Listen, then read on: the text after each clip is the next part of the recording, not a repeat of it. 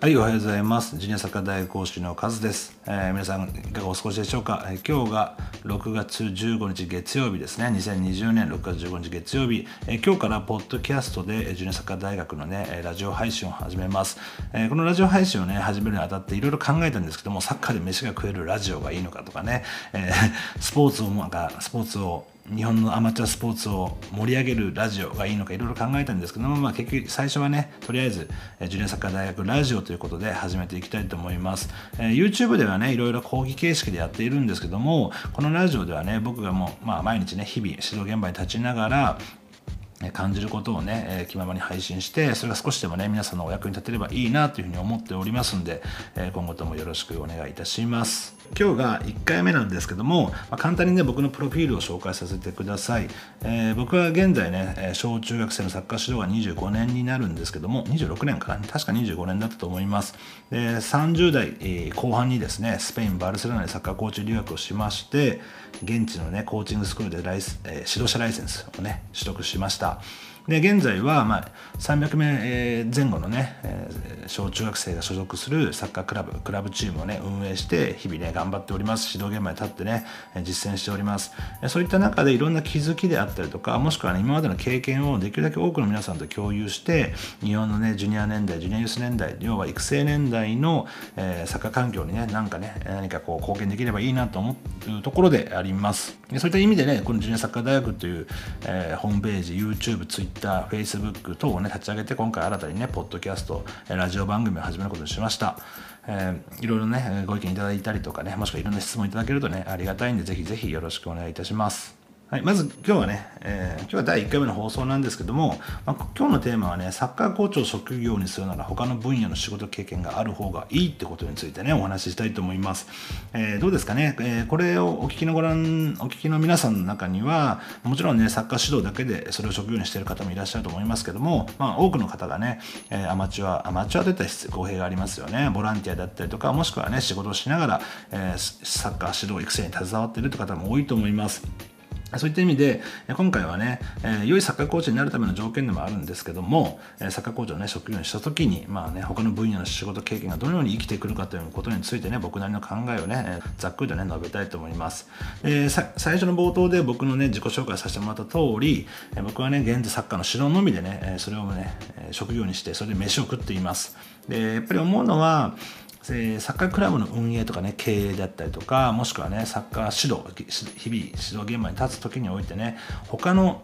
え、仕事のスキルがねとても役に立つってことはねとてもあるなというふうに感じます。反対に言うと、まあ、これはちょっと厳しい意見なんですけども、まあ、サッカーしかやってないとかねサッカーしかできないとか、えー、サッカーのことしかわからないっていう方で、まあ、優れたねサッカーコーチっていうのはね、まあ、ほとんど見たことがないなというふうに思います。で僕の場合だと僕は結構ね仕事始めるのは遅かったんですね。若い頃まあサッカーコーチを始めていたんですけども少年団でですねサッカーコーチをボランティアでやっておりました。でその時ってね、まあ、結構フラフラしていまして、えー、自分がねサッカー選手サッカー選手を諦めた後にね自分がどういった道を進むべきかってすごい迷ってる時期ありました、えーまあ、今日の話もね、えーまあ、まさに若い頃の自分に向けたような内容になるんですけども僕の場合だとその後ね、え、デザイナーになりました、えー、どうしてもねちっちゃい頃からね子供の頃から絵を描くのは得意だったんですけどももちろんねサッカーバリバリやってたんですが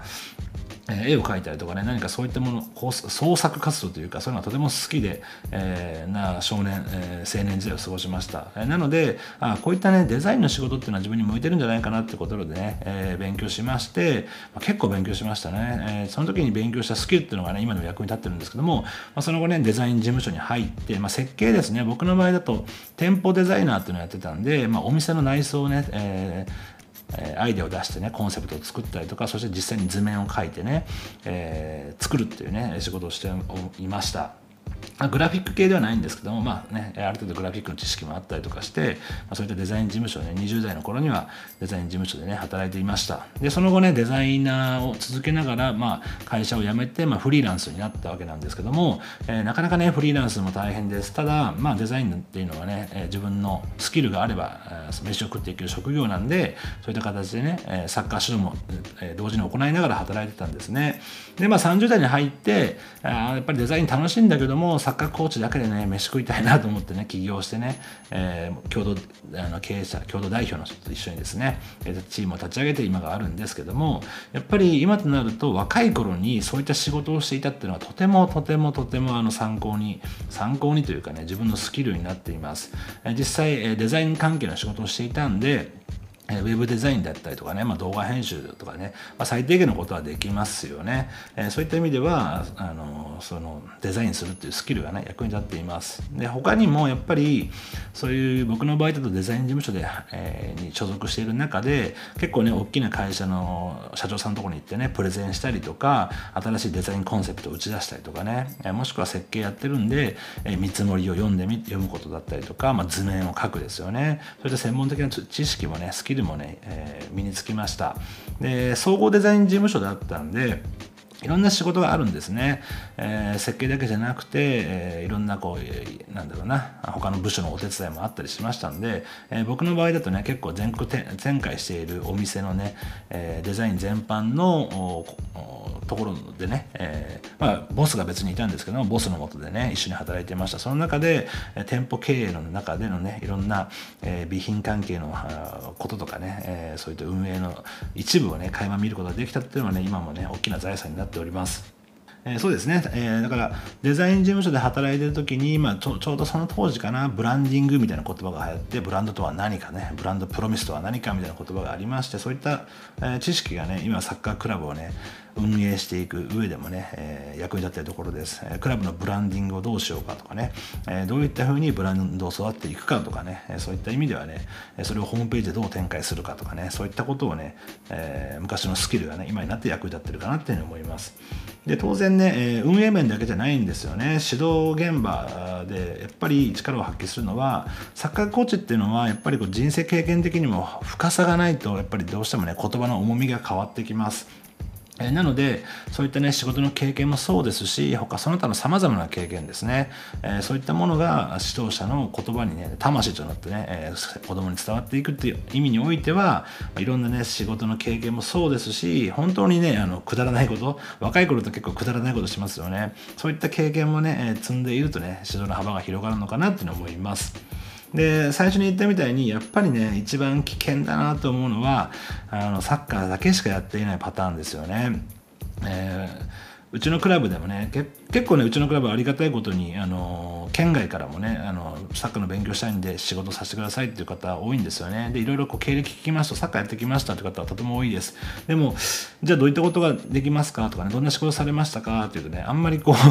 いい返答が返ってこないっていうのは結構あるんですよね、えー、やっぱりサッカー界の世界もちろんあのサッカー指導されてる方はね特に仕事されながらサッカー指導されてる方っていうのはサッカー界、まあ、スポーツ界と言ってもいいんでしょうか、えー、この辺の僕らの世界っていうのはすごく狭いあの世界ですよね。あのサッカー界にいると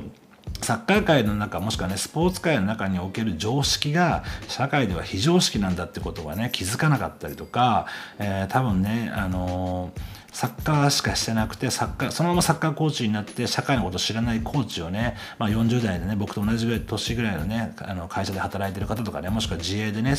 ビジネス展開されてる方から見るとね、えー、なんだこの若造はっていうふうにね見えると思います。何にも社会のこと分かってないなっていうねだって見えるかと思います。そういった意味ではやはりねいろんな仕事であったりとかその他のね経験っていうのが、まあ、サッカー指導者のね、えー、スキルを上げるだけでなくてやっぱり、えー、指導者のね存在価値っていうのをね高めるのかなっていうふうに僕は考えております。例えば僕がバルセロナに留学した時にね聞いた話ですけども例えば FC バルセロナありますよね。皆さん知ってると思います？メッシがいるね、えー、バルサです。でバルサも育成年代のコーチたちっていうのは、えー、給料をね結構いい給料もらってるらしいです、まあ、普通にね働かなくてもいいぐらいの給料が出るらしいんですけども、えー、クラブとしてはねバルサっていうクラブとしてはそういった育成の指導者にはね他の仕事もすることをやっぱり進めているようです。というのも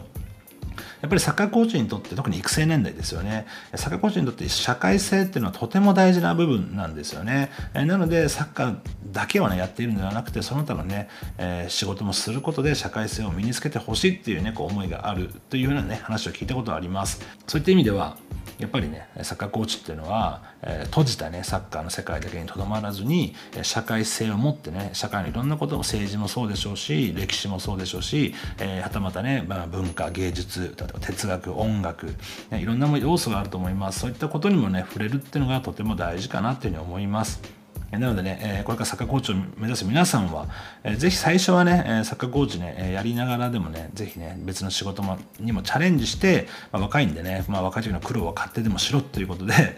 ぜひぜひね、経験を積んでほしいなというふうに思います。はい、ジュニアサッカー大学ラジオでは、えー、僕がね普段発信している YouTube、Twitter、ホームページにはねあまり書いていない内容になりますね。まあ、どちらかというとブログ的な位置づけなんですけども、できるだけ皆さんのね、お役に立てるような情報を、こうやってラジオという形をね、通じて発信しております。えー、なかなかね、皆さん忙しい中で、えー、仕事とね、指導と忙しい中で、えー、大変な部分もあるとは思うんですけども、こうやってラジオを通じてね、何かね、え指導のヒントを得てもらえればいいなというふうに思います。いろんな皆さんからね、ご意見や質問等も受け付けていますんで、お気軽にね、え質問していただけるたらいいなというふうに思います。